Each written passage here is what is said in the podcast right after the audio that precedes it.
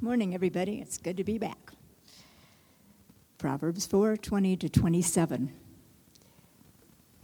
My son, be attentive to my words. Incline your ear to my sayings. Let them not escape from your sight. Keep them within your heart. For they are life to those who find them, and healing to all their flesh. Keep your heart with all vigilance, for from it flow the springs of life. Put away from you crooked speech and put devious talk far from you. Let your eyes look directly forward and your gaze be straight before you. Ponder the path of your feet, then all your ways will be sure. Do not swerve to the right or to the left. Turn your foot away from evil. Heavenly Father, thank you for your words. You're always so generous and so good to us. I ask that you will always help us to stay on the straight path, to keep our eyes focused on you, not to turn to the left or the right, which has kind of a double meaning these days, but to keep us on the straight and narrow path towards you, because you are our ultimate destination. Please just bless John as he delivers your words to us today. And please let these words really stick in our hearts and stay there. Because as the proverb said, your words are life to us. We ask this in Jesus' name. Amen. Thanks, Faith.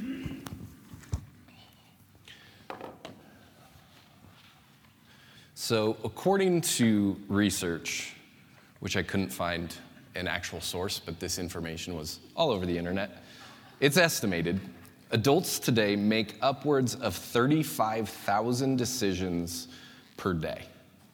35,000 decisions per day. There was one particular study from researchers at Cornell University, and they estimated 226.7 decisions per day on food alone that humans make. Um, which speaks to probably a couple things. One, just the utter abundance that we have in our lives today, um, and two, the complexity of all of that. If you think about it, the many decisions around what you eat, what you wear, what you purchase, what you believe, the route you drive, the path your life takes, the time you spend, the words you say, the texts you type out, the things you post on social media, there's a whole lot of decisions that go into a given day, and each of those decisions carry with it some level of consequence in each one of our lives. The decisions work together to shape the direction of your life, which then begs the question what direction is that taking? Out of the 35,000 estimated uh, decisions you make in a given day, what trajectory does that send the direction of your life on? Where is your life going? We'll enter the book of Proverbs, uh, a series over these eight weeks that we are calling Learning Wisdom. It's a book that invites us to see, to learn, and to walk in the wisdom of God. Uh, week one, I gave you a Tim Keller quote that said, You've heard of the meat of the word and the milk of the word, but Proverbs is really the hard candy of the word. It's something that requires meditation, contemplation, and, and kind of this slow intake into a life over a long period of time. And this wisdom in Scripture is a force that shapes our living. And we are invited to lean into it, listen to it, learn from it as revealed in Scripture, and then ultimately in the Son of God, who is God's wisdom incarnate. And so we're looking at some of the major themes. Last week was words. Anthony taught on that, a hard hitting sermon on the power of words, the character of words, the healing of words. And, and today there's probably going to be less tears than Anthony brought about last week. Uh, and it's just simply direction for life. And through this book, there's a lot of different metaphors given, even in this seven verse section that Faith read for us. You see, life is described as a path it's described as a way, it's described as a spring. And for today, as we look at direction, uh, I veered away week one from alliterated outline, and my wife Karen lovingly said, maybe stick to the alliteration. So we're going back to it. Uh, typical direction for life, temptations in direction of life, and what it looks like to lean toward wisdom. See? So that's where we're heading. What's typical? Well, this wisdom from a father to a son is attempting to implement a new normal way of operating and finding direction, making decisions, and building a life. There's a series of 10 speeches of a father to the son in the first 10 chapters of this book, and this is one of them. You see it introduced in verse 20 My son, be attentive to my words. By the father taking time to impart this wisdom to his son, means that that isn't necessarily normal. Uh, it, it means that there's other options available to humans. And what the father is attempting to do is have intentionality around these speeches in these collection of proverbs. And it's not what most of us were given. Most of us were given something else. We weren't given wisdom as a learned process intentionality in the shaping of our lives. So, what is typical for us? Well, if you've been with us any amount of time, you know that I really enjoy creating lists of stereotypes of people. Uh, just kind of a mishmash uh, personality profile, and it often doesn't get the response I hope for. It bombs time after time after time.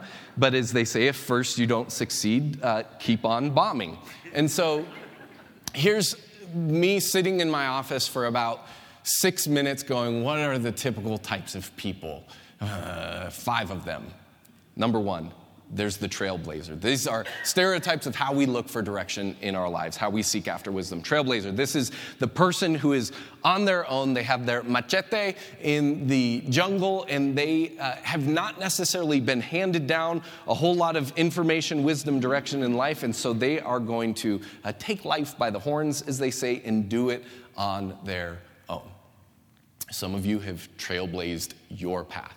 You weren't given a whole lot of wisdom. You were kind of sort of on your own, and so you had to blaze a way on your own. Others, kind of the opposite of the trailblazer, is the little duckling. Uh, it is following the leader. If you've seen the videos or in real life, ducks that imprint on uh, their mother or another animal, which is usually hilarious. You see them following a dog or a cat or something like that, but imprinting on what seems to be a good choice for a leader. And so you just kind of imprinted, emulated, and followed the path really of somebody else and didn't put a whole lot of thought into it until you go, oh, here I am. I followed the path that was set before me. Others are a uh, fish, kind of the go with the flow, majority rules. You don't want to make a whole lot of ripples, stay under the surface, and just kind of go where the current tells you. Uh, I remember, I don't know if it was my dad that had the shirt, maybe it was my mom, uh, of, you know, there's a, a, real old 80s Christian shirt with a bunch of fish, and there's like all the normal fish and the one Christian fish that's going against the current. Uh, cool. Um, but some just kind of a, a, go with the flow, majority rules, not going to make a whole lot of ripples. Others um, are the, the lottery ball. It's just seemingly random. You are in this world and in this life, and you aren't entirely sure what's going on, and you're just pinging sort of everywhere. That resonates, Katie? Okay, yeah, yeah, yeah, yeah and you're just kind of waiting until it pops you out and you're like, ah, here I am, and here I arrived. Or fifth, and finally, the ice cube. You are just frozen. There's too many decisions, there's too much to do, and so maybe the overwhelming emotion of your life is anxiety and fear. And so rather than blazing your own path, rather than going with the flow, rather than you just kind of go, mm, frozen no direction, not sure what to do, fear, anxiety, worry. And like most of my uh, created lists, uh, it's probably a combination of all of those that make us up. different seasons, different situations and circumstances and people where maybe there's a primary one for you, but depending on who you are, where you are, any one of those things can be true. And so the question is what is Scripture leading us towards? What would the primary posture be? And I would say, in looking at this passage and maybe Scripture as a whole, I'm going out on a limb to say that if there's one word that ought to describe our approach to life and direction, it's this attentive. Attentive. My son, be attentive to my words. Incline your ear to my sayings.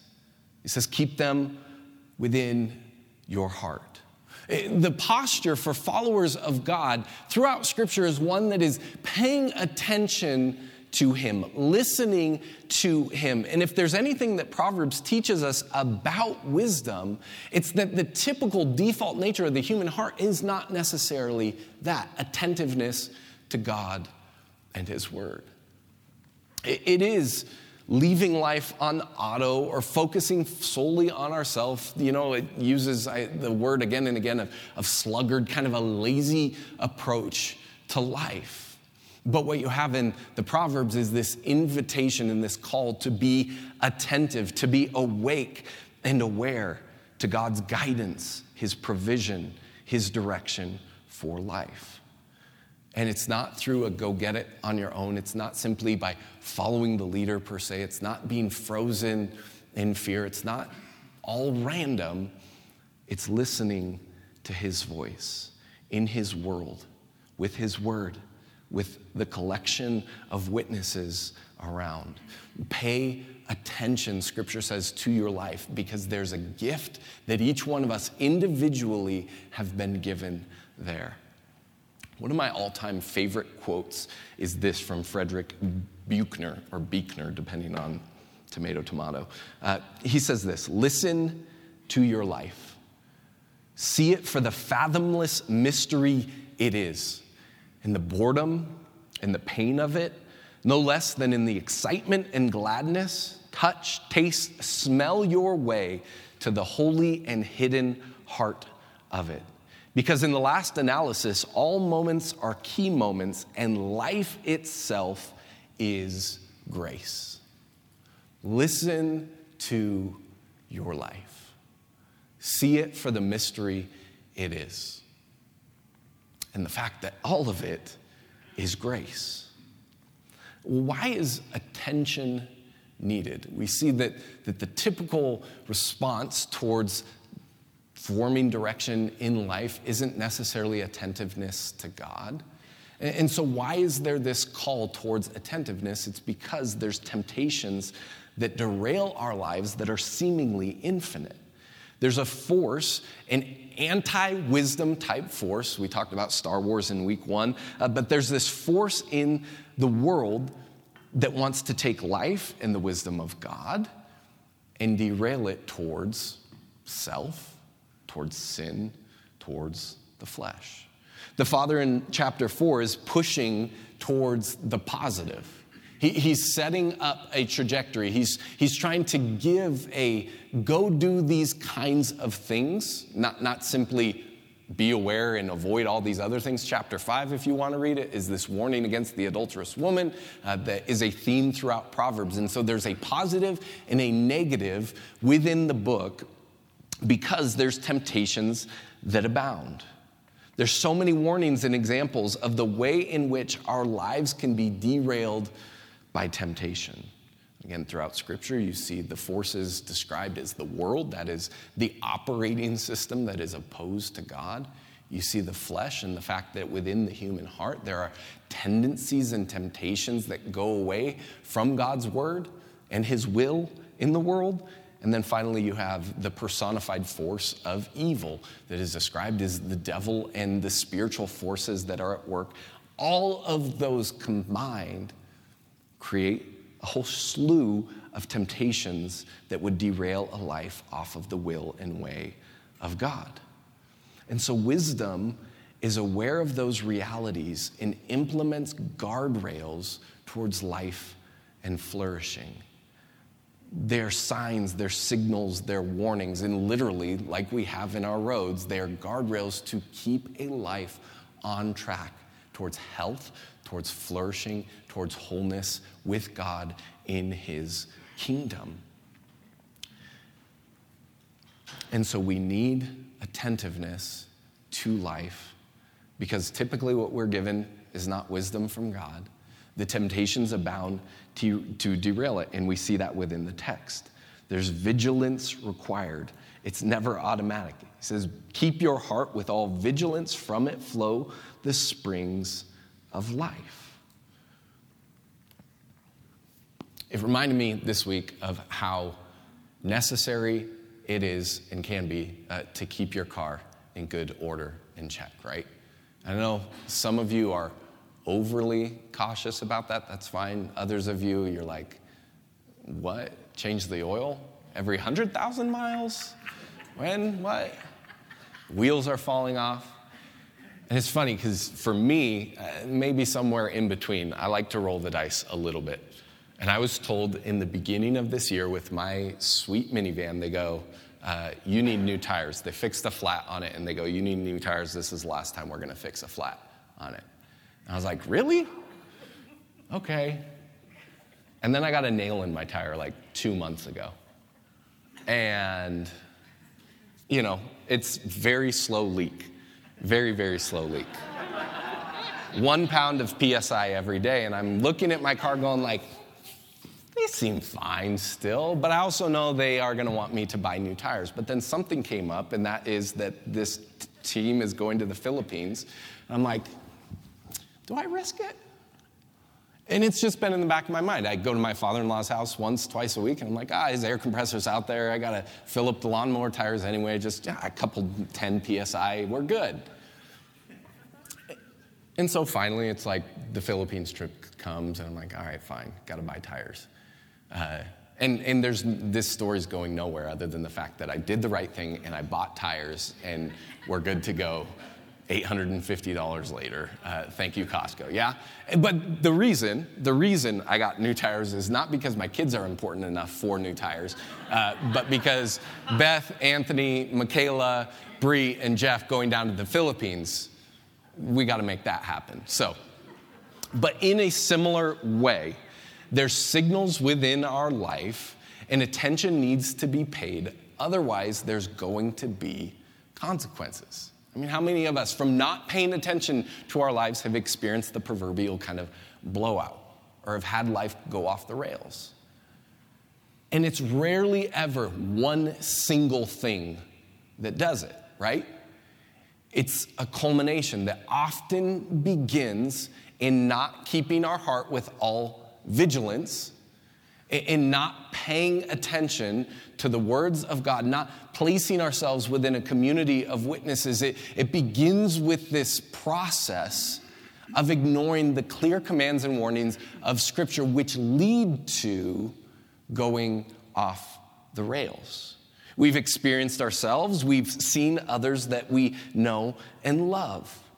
And so, all the time in Proverbs and all throughout Scripture, there's this like, hey, watch out, because there really are two paths that you can be on in life. Uh, theologians call this a two path theology. There's a direction towards what is good and true and beautiful, which uh, brings about life and wholeness and flourishing, and there's those other paths that bring about death, destruction, and dehumanization. Tremper Longman, who's a really excellent Old Testament theologian says this The Father is vitally concerned to keep his Son moving on the right path in his life. In many ways, this discourse is an admonition like the previous one. It does not mention God explicitly, but by invoking the two path theology, it does so implicitly, since the Father's path is one that is associated with God. The admonition to the Son here is to focus all of his energies on staying on the right path and avoiding the evil path. Again, this underlines the idea that wisdom entails a lifetime of work and not a single decision. And that kind of teaching reminds me of somebody else who said this in Matthew chapter 7, uh, verse 13. It's Jesus. He says, Enter by the narrow gate. For the gate is wide and the way is easy that leads to destruction, and those who enter by it are many. For the gate is narrow and the way is hard that leads to life, and those who find it are few. Later on in the Sermon on the Mount, Jesus gives the juxtaposition of a house that is built on the rock, of hearing the sayings of Jesus and doing them, and a house that is built on the sand. And so look at your life and think for a moment what has been typical for you in finding direction, in making decisions? What temptations have there been, either lived into or resisted? And then we have to ask ourselves what does it mean to live toward wisdom? How do we find, how do we sense, how do we apply God's wisdom for life's direction today? Well, what is hinted at in Proverbs is fully revealed in Jesus. Wisdom takes on flesh, wisdom becomes a person.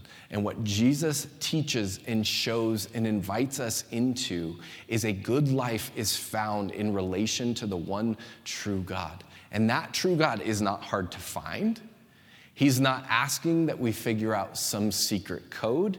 He doesn't give us some difficult to solve brain teaser kind of puzzle. Anybody that has kids, they're like, hey, I got this thing at the fair, these two nails that are intertwined together. Figure that out, Dad. And you just are there looking and feeling like a complete idiot, and you're going, I can't get. And like, oh, it's this. That's not what God does.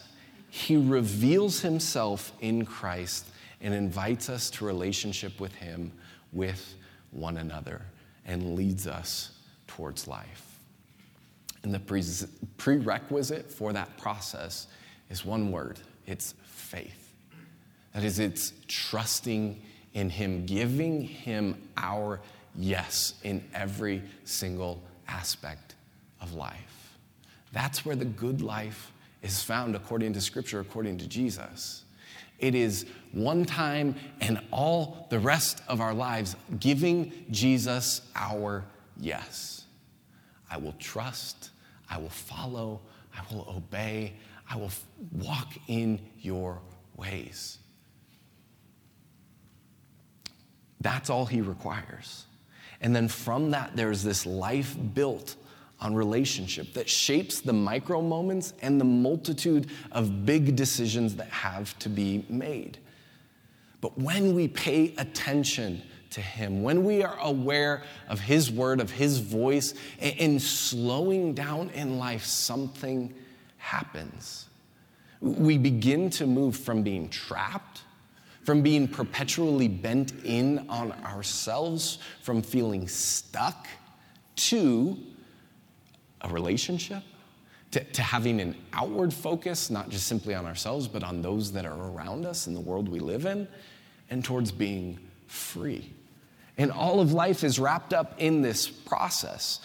It's not simply, well, it'll help your mind. Oh, it'll give you some theology. Oh, it'll change a few emotions. Or, oh, it'll give you some words. But it's an all of life thing that is wrapped up in relationship with Him. You see that in Proverbs 4 20 through 27. Derek Kidner puts it this way He says, A major part of godliness lies in dogged attentiveness to familiar truths.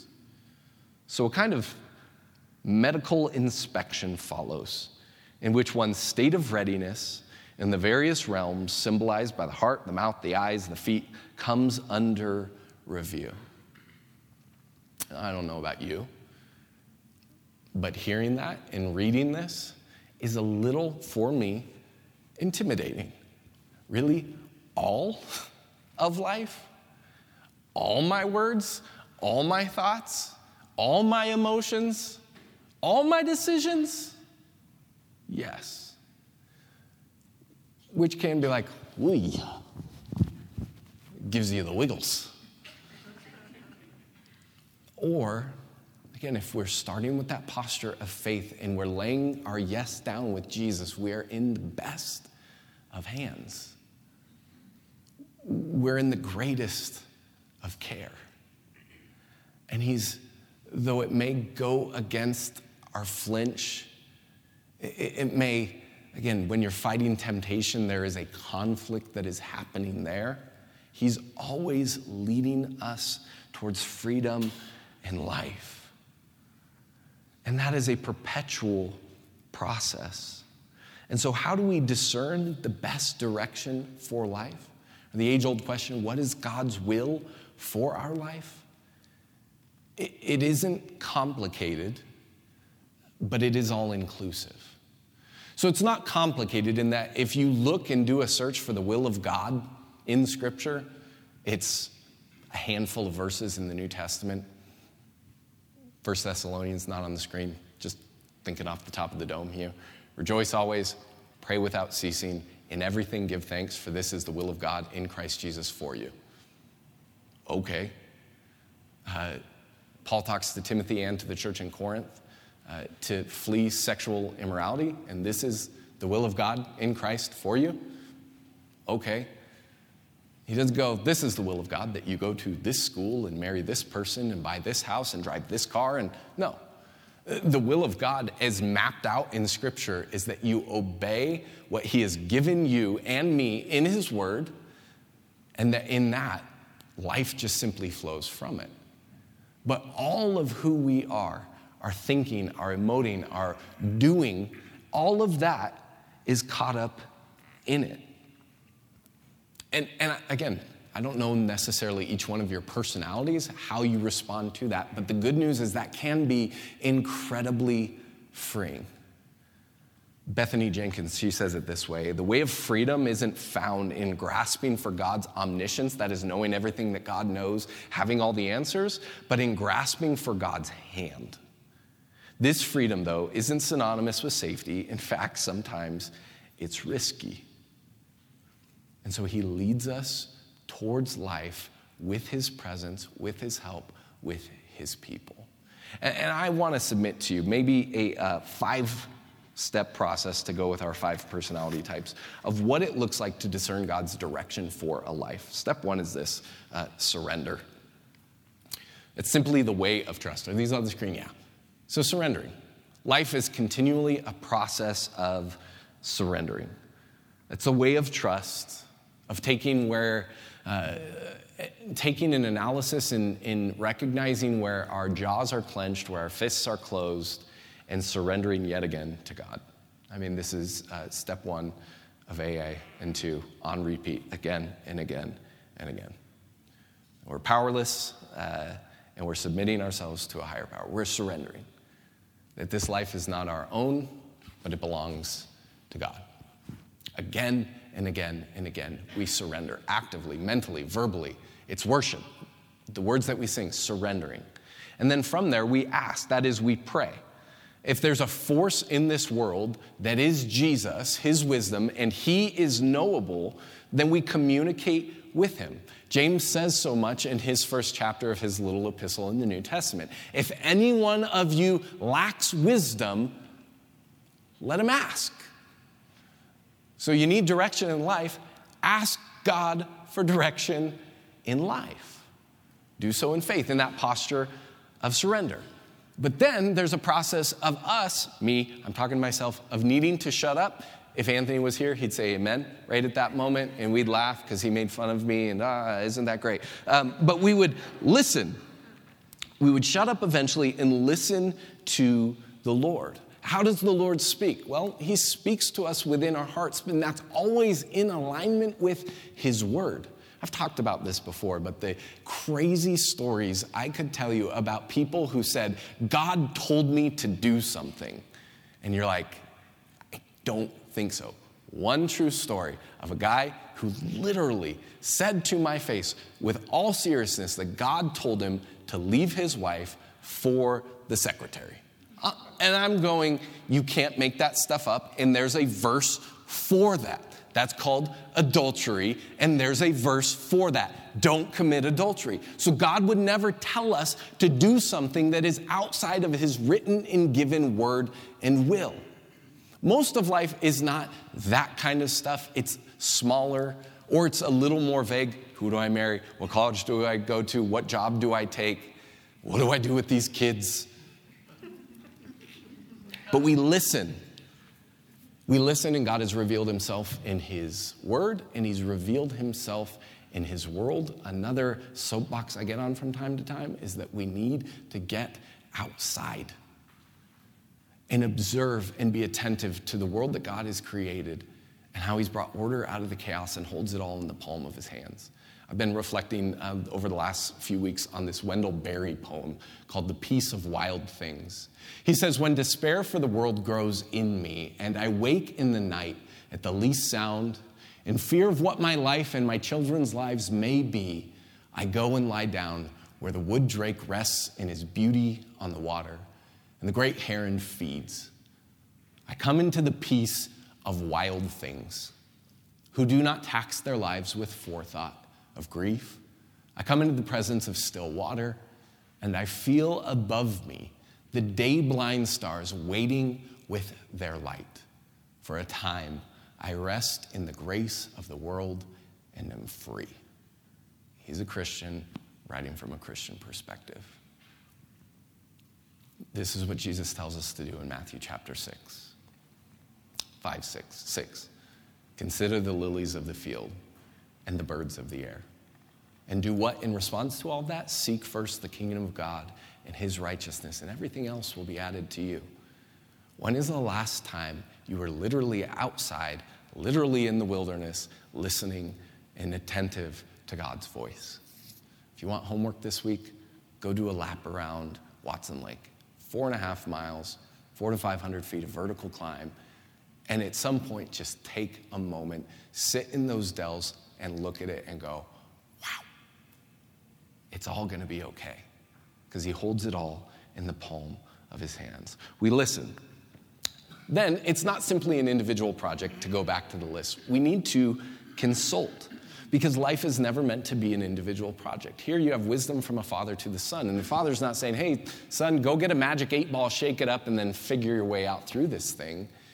There is a process of discipleship and community that is all throughout the scripture. And I think out of anything in this life, this is where we miss out today because we're so hyper individually focused. And so we want something, so we, we go for it. And then if it doesn't go well, we blame everybody else, but we didn't necessarily consult with anybody in the first place. Proverbs talks about a wisdom in a multitude of counselors that we need to consult wise voices in our lives in understanding and discerning the will of God. And then finally, do something. There's a book by Kevin DeYoung, Just Do Something is the title. Uh, and he talks about not seeking after, he calls them liver shivers, which I think is some sort of term and some sort of like, ah, got a burning in my bosom. That must be the Lord. Um, but then you just simply go and do something. So we surrender, we ask, we listen, we consult, and then we go. That's what Jesus brings us into and frees us for, that begins with attention towards Him. And that all of life becomes a posture of love towards Him and neighbor response to Him and witness in the world. And it shapes our mini and our major moments in a beautiful and freeing way. The uh, early church father, Augustine, Augustine, depending on, again, tomato, tomato, he says this Love God and do whatever you will. For the soul trained in love to God will do nothing to offend the one who is beloved. Love God and do whatever you will. And you go, oh, uh, I remember years ago I used this, this saying, and, and a guy came up and was like, I really don't like that quote. Like, okay, that's fine. You don't have to like any of the quotes at all. But his concern was that's just going to lead life off the rails. And I said, Did you read the second part of the quote? Because it's about training our souls in love of God. And from that, if there's that surrendering, that asking, that listening, consulting, and going, that works together to not go against the will or way of God. And so we don't have to be trailblazer, we don't have to uh, be a duckling, fish, lottery ball, ice cube. But we're invited through Jesus to live a life in union with God, to lean on, learn from, depend on, soak in Him, and let Him shape the direction of our lives. And know that in that, sometimes it's going to go really well, sometimes it won't. And there's a mystery behind all of that. Proverbs 16, 1 through 3 says as much. The plans of the heart belong to a man, but the answer of the tongue is from the Lord. All the ways of a man are pure in his own eyes. Isn't that true? Man, everything I want to do sounds right. But the Lord weighs the Spirit. And then this commit your work to the Lord, and your plans will be established. And so you can be free to know God, resist temptation, be with his people, and follow him. To surrender, to ask, to listen, to consult, to go. And, if you want a very brief testimony of my life, that's in a lot of ways been it. People ask, well, how do you know that you're in the will of God? And I go, I don't. I'm trying to listen and do these things and see how he shows up. So for me, like high school, first, what do I do with my life? And I'm like, oh, maybe I go to NAU. There was a college fair. Yeah, it seems there was one thought I could be a business executive at Subaru. That sounds good. Get a business degree. Or, oh, the Yavapai College has an agrarian plan, uh, agrarian degree. Mowing lawns would be cool too. Oh, the Air Force. And so, you know what I did? I went and talked to this youth pastor called Anthony Garcia. That was his name. He's in the Philippines. And I asked Anthony, what should I do? Because I feel like I either need to really get on the college train and start doing all of that stuff, or I just keep volunteering at this church that needs help cleaning toilets. And you know what he told me? I was so mad, and I'm still mad at him. He said, I'm not going to tell you what to do. You know exactly what you need to do. I do? No, I don't. That's why I'm here. You're supposed to tell me what to do. But he didn't do that. He didn't play God in my life. He just said, You know what to do. So I kept serving at that church, eventually got hired as a janitor. And in that time, I see a lady.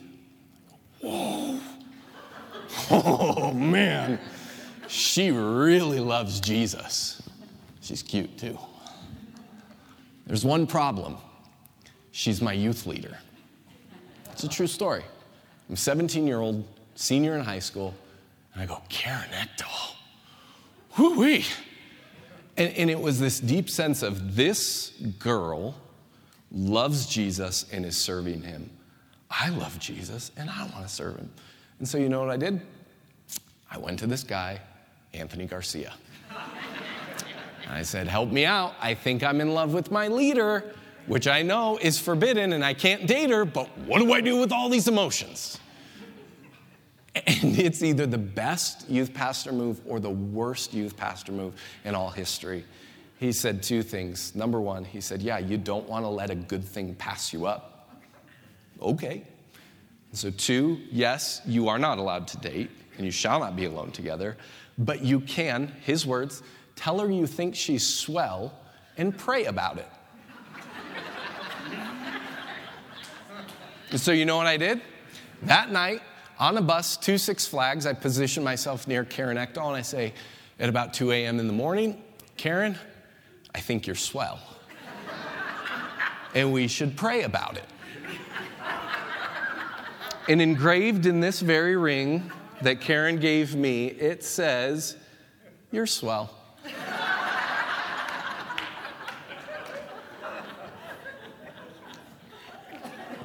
now, fast forward a handful of years, and we had planted a church. It's 2016, and it seems good to, to partner with a guy and replant this church, Lumen Deo, into restoration. I didn't plan on talking about this, and maybe I should. And it was the greatest answer to prayer. I talked to Anthony about it, I talked to other people about it. And the consensus was it seems good. This seems like a really good thing. And in so many ways, it was, until for us, it wasn't. And led to one of the most difficult, prolonged seasons of pain that I've experienced in my life. thinking that I was in the center of God's will. And perhaps I was, I don't know. And so in 2019, after that all unfolded and we were released from that place, we wanted to get as far away from this town as possible. And it seemed good and right too. And we go to New York City and we visit some friends in Boston, and I go, I can't live in Boston. Just a clear moment of driving those streets, loved the town, could not live there. And a friend of ours, and I've told this story before, says, Why don't you pray about starting another church? I said, I don't want to do that. I don't have the energy, I don't have the resources. I, I'm done, dude. And thought that could be a ticket out of life in terms of ministry and vocational working at churches and doing all that kind of stuff. And this individual and a couple others said, Would you consider planting a church again? And so we went to Costa Rica, and Anthony Garcia came along. See a theme? And we talked and we prayed, and a toucan showed up on the tree, and we're like, ah, toucan. It was very exciting. And he said, We'll move up there, we'll help. And I was like, There's no promise of anything for me, for us, that this would work, that people would show up, that. Eh, and people go, Well, how do you know you're supposed to start a church? And I go, I don't. We just did. And it seems like God has showed up, helped people, brought together a really neat family and process in that. That's a snapshot of my life, which is coming from a particular perspective, and everybody's going to have a different approach in how they seek out, learn, and, and understand the will of God. And I'm not saying that my path needs to be your path, but there seems to be in Scripture these components of living a life that is surrendered towards God. Again, I'm not saying I'm, I hope that in hearing that unfold, you just see a glimpse of my story that has been just a rocky road of grace. Um, I haven't done it all right, been hasty. I'm the trailblazer guy that's like, somebody's got to do it, let's go. You know, it's, it's uh, shoot and then aim kind of thing. But God is inviting us into this really good life together of surrendering to Him, seeking Him, of knowing Him, of learning from Him. And in that, life's direction unfolds. And if you face these major decisions, just talk to somebody, pray with somebody, invite others into it. You aren't designed to do this thing alone. And if it makes you feel any better, uh, maybe a story from Tim Keller, and then we'll close. Here's Tim Keller talking about planting a church in New York City in the 80s. So this is in the middle of the crack epidemic and all of that. How does he know? Somebody asked. He says, I see an opportunity. I don't see anybody else taking the opportunity, but I feel an obligation to come to New York from uh, Virginia. I think it's a good idea. I think God's calling me, but I can't be absolutely sure. I can be sure I must not lie. That's in the Bible. I can be sure that I must not bow down to idols. It's in the Bible. I'm sure of a lot of things that are of God's will, but as far as I know, I won't be sure that I'm called to plant a church until it happens. When people would persist saying, Did you have peace about it? I'd reply, No, it was too hard of a decision. It was too scary. But I know this guidance is as much something God does as it is something He gives. Therefore, I knew that by selling my house and moving up here and signing a three year lease, that if I failed to plant a church, God was preparing me for something I couldn't envision. And so, in both the successes and so called failures of life, in the joy and also the pain, God is there. And all He's asking is for us to give Him another yes, our trust, our heart. And so, wisdom and direction is a lifelong pilgrimage. And rather than thinking of life as a fixed point, it's a path. Rather than God giving us exact details, there's a direction. Rather than self reliance, there's surrender. And so let us pay attention. Where have you been? Where are you? And how are the decisions now shaping the direction from here? Together, let's surrender to Jesus. Let's pray. So, Father, we thank you for your word and that you have not been silent, that you have given us your word that you have come to us in the flesh and you invite us to life with you. Would you minister to our hearts? Would you speak to us now? Would you reveal yourself to us yet again, simply to take the next step of surrender? In Christ's name we pray. Amen.